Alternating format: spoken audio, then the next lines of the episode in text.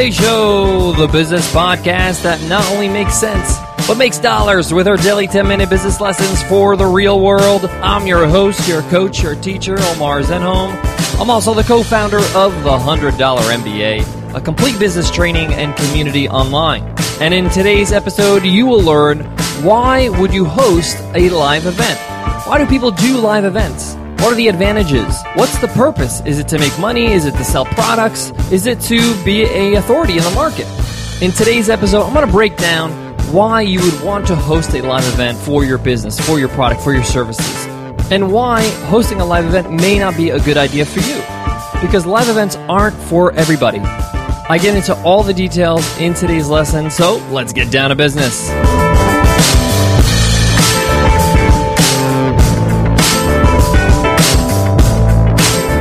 Today's episode of the $100 MBA show is sponsored by FreshBooks, the easy to use invoicing solution designed for small business owners.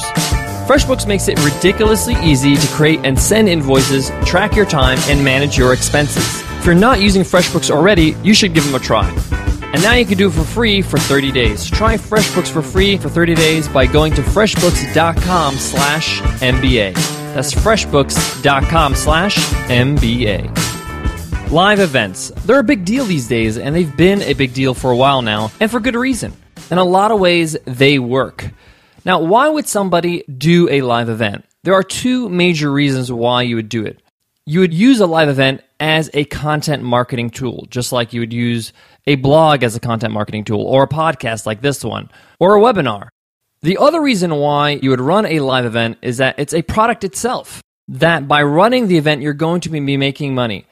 Now, this is usually the case with high ticket events where you're being charged at least $1,000 for a ticket.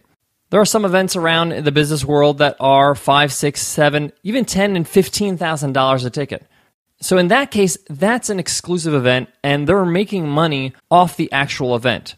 And the event itself is a product; it's a part of their services or part of what they offer in their business. So I'm going to break down both of these. Let me start by creating a live event for the purpose of content marketing. Now, a lot of people will run a large live event, in person event, in a hotel, in a theater, even in a concert hall. And the whole purpose of doing this is to give great value, great information with the intention of getting these attendees to buy their products. So often the ticket to this event is not so expensive. It could be a few hundred dollars. And it could be a one, two, three day event. And sometimes it's very clear that it's content marketing because they get people on stage, they present, they teach, and often after each speech or after every few speeches, they talk about a product that they can offer. And this is what's called selling from the stage. Now, a lot of coaching services do this, like life coaches, business coaches, even fitness coaches, where they'll have a live event, and at the end of the event, or maybe towards the middle of the event, they'll make an offer to the audience and tell them, hey, if you love what's going on here, if you're pumped up, you feel good about this, you could buy our product for this discounted price. Now, some people feel uncomfortable with that, selling from the stage. They feel like it's pushy. They feel like maybe it's a little scammy. But if it's done right, if it's done transparently, telling them, hey, this is a business, these are some other things that we offer. And if you indeed liked what you experienced in this weekend or this event, then you'll love what we have to offer here. The other thing is that a live event can be a content marketing tool without selling from the stage. You can run an event where it at least covers your costs, maybe you make a little bit of money over to cover your expenses and your time, and you don't directly sell from the stage. You can have a coupon code or a flyer in people's, you know, bag that they get when they register. You can send them an email telling them for attending the event they get this exclusive offer. Or they'll buy from you regardless because they love the event and they want more. They'll look out for you. They'll try to find out what else you offer. And it all depends on what you feel most comfortable with. All right, let me move on to having a live event as a product. You see the whole event as an actual product. You're trying to be profitable here. You're trying to make money on this event. That means through ticket sales, that means through sponsors. So, in this regard, you're really changing the model a little bit here because you're trying to be profitable. With the first model, it's okay if you spend a little money because you're trying to make money.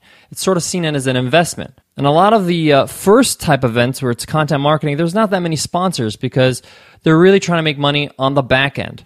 Now, if you're thinking about creating an event as a product, I suggest you start with something small. Maybe like a small mastermind group of 10 people.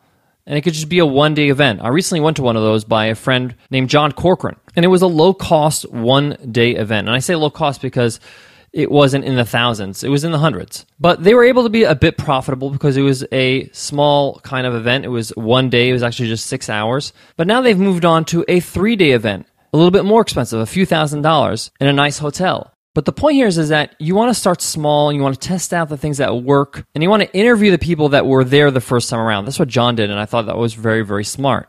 Now, obviously, you want to keep your costs down so you can be as profitable as possible. And eventually, John can get to the point where he's charging thousands of dollars, six, seven, eight thousand dollars for his event because he's built credibility.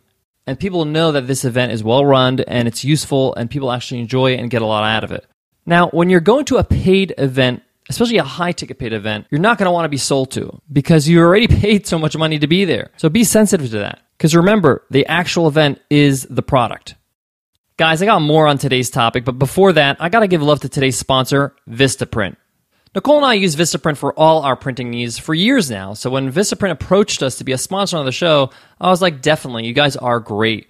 We keep using them because their quality is so high and their service is fantastic. In fact, we're going to refresh our business cards and be ordering some business cards really soon from them. They make it super simple for you to customize your business cards to look professional. In fact, if you want to take a look at our current business card, you can go to today's show notes and take a look at a picture of that. You can upload your logo and custom design everything. The bottom line is Vistaprint is easy to use and user friendly. And Vistaprint absolutely guarantees you'll love your product every time or they'll make it right. And I've experienced this myself. I love Vistaprint and I want you to try them. And Vistaprint has a special offer for the $100 MBA listeners. If you enter my code MBA at Vistaprint.com, you'll get 500 business cards starting at just $9.99. That's up to 50% savings over the regular cited price. It's a fantastic deal. So again, visit Vistaprint.com, create and design your custom business cards, and enter code MBA checkout so you can get 500 custom business cards starting at $9.99. That's code MBA Vistaprint.com. The last thing I want to mention is that running a live event or planning a live event is not an easy task. You want to give yourself enough time to plan it properly. You might have heard that we're running a live event called Webinar Ninja Live this September, and we've been planning this since January. It takes time to book the venue, book your speakers, if you're going to have food, how are you're going to cater your actual event, tables, badges, tickets, the sales page, there's a whole lot to think of and you want to make sure you have enough time to do everything correctly. And the first time is going to be rough. But my advice to you is that if you're planning on doing a live event, the next time you go to a live event, take note of everything that goes around you. See it from a different perspective, the perspective of what it took to run this event, to plan this event, to pull this off. It'll be extremely helpful when you go to plan your own event.